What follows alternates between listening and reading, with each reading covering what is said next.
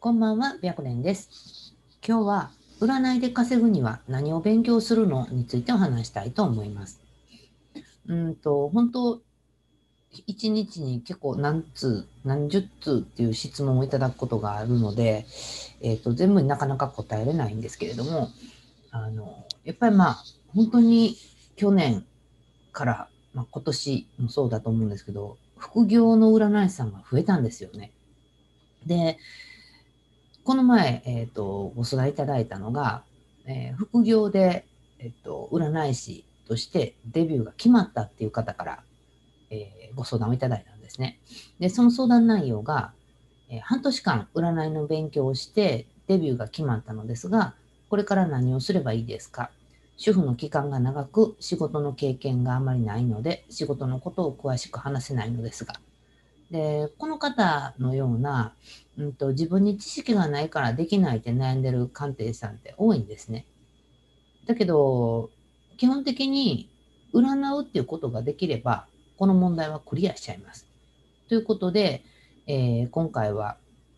占いで稼ぐために、まあ、何を勉強するか。で、まあ、占い師の仕事が何かみたいなのも、まあ、私、あくまでも私の考えなんですけれども、お話できたらなと思ってます。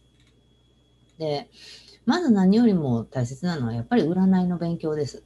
で、タロット、タロットやってる人はやっぱ多いなと思うし、最近増えてきたなと思うのはルノルマンカードやし、まあ、えー昔からある、えーと西洋占星術、三名学、死人、四柱推命、まあ、今だったらマヤ暦とか、まあ、オラクルもそうですよね。で、駅とか数秘術、本当いろいろあって、まあ、そこに霊感霊視、チャネリングみたいなのも入ってくるかなと思います。で、えっと、あなた自身がえら、えっと、学んだ占い方法っていうのをもっともっと深く学ぶことっていうのはやっぱり大切なんじゃないかなと思ってます。でもその占い方法、戦術に関しては、まあ、ずっと生涯学び続けるものなので、まあ自分が好きやな、面白いなと思う鑑定方法をしっかり勉強していけばいいかなと思います。で、まあ、やることですよね。で、よく聞かれるんですけど、もうこれ本当多いんですけど、あの、仕事の相談で、その職種、その職種について詳しくないから、もっと勉強せんなあかんねんけど、どうやって勉強したらいいですかっていう、まあ質問が、をいただくんですね。で、えー確かに何でもなんですけど、知識はあった方がいいとは思うんですよ。だけど、今の世の中って、職種がすごいいろんな職種があって、それらの全ての知識を入れるってなかなか難しいと思うんですね。おまけに、うんと、ちょっとした違いで全く違う職種になっちゃったりするとかって考えると、果たして現実的にできるのかなという気もするんですよ。だすごくハードルが高いと思います。だけど、うんと、相談者さんって、多分、その知識、その職種の知識を教えてほしくて占いには来ないんですよね。で、その、相談、ご相談内容で、えっ、と、仕事の悩みっていうのを、まあ、いろいろこう、悩みっていうのは、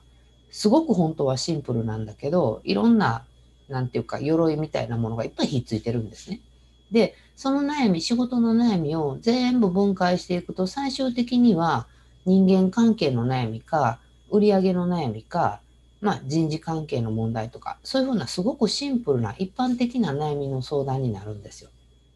で、そうすると、どうしたら問題が解決できるかっていう、普通に占うことで、えーできる相談内容になるんですね。で、やっぱ鑑定してても、同じ悩みでも10人十色やなと思うことが多いと思うんですよ。だから、マニュアル化するのってすごい難しいんだけど、まあ簡単に考えたら本当根本的な悩みは同じだったりするんですね。で、例えば、まあ、えー複雑な恋愛相談。で、複雑な恋愛相談をされると、うんと、いろんなものがひっついてるから、どれを占ったらいいんか分かれへんみたいになっちゃうこともあると思うんだけど、基本的に相談者さんが知りたいことって同じで、うん、例えば彼の気持ちであるとか、彼と結婚できるかとか、まあ、うんと、他に女性がいてるんだったらその人のことをどう思ってるかとか、みたいなことなんですよ。で、そうなのに話を聞けば聞くほど難しくなっちゃって、一体それどうやって解決したらいいんやろみたいに悩んじゃうんですね。だけどもっともっと占うことっていうのをシンプルに考えちゃえばいいかなと思います。で、すごく大きく分けると、恋愛運と結婚運と仕事運と金運と健康運と対人運。まあ、あとはまあ、子宝とか、うせ者とか、まあいろいろあるんだけど、まあそ、もうすごくたくさんに分かれるわけじゃなくて、いくつかにしか分かれないんですよ。なので、鑑定してて、うんと、この相談者さんって何知りたいんやろうって思った時には、この相談内容って何運なんかなみたいな考え方をするといいかなと思います。で、その、勉強することなんですけれども、さっき言ったみたいに本当、仕事のことがわからないっていう人って、まあ多いっていうか、まあ、私もよくわかんないんですけど、えー、その仕事の内容が分かれば、えっ、と、占いが変わるのかって言ったら、多分変わらないと思います。ただ、知識として、えー、どういう仕事か、どういうことが大変か、みたいなことが分かってれば、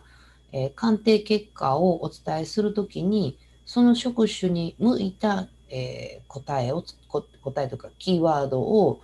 話すことができるっていうメリットはあります。だけど、そもそもが仕事の中身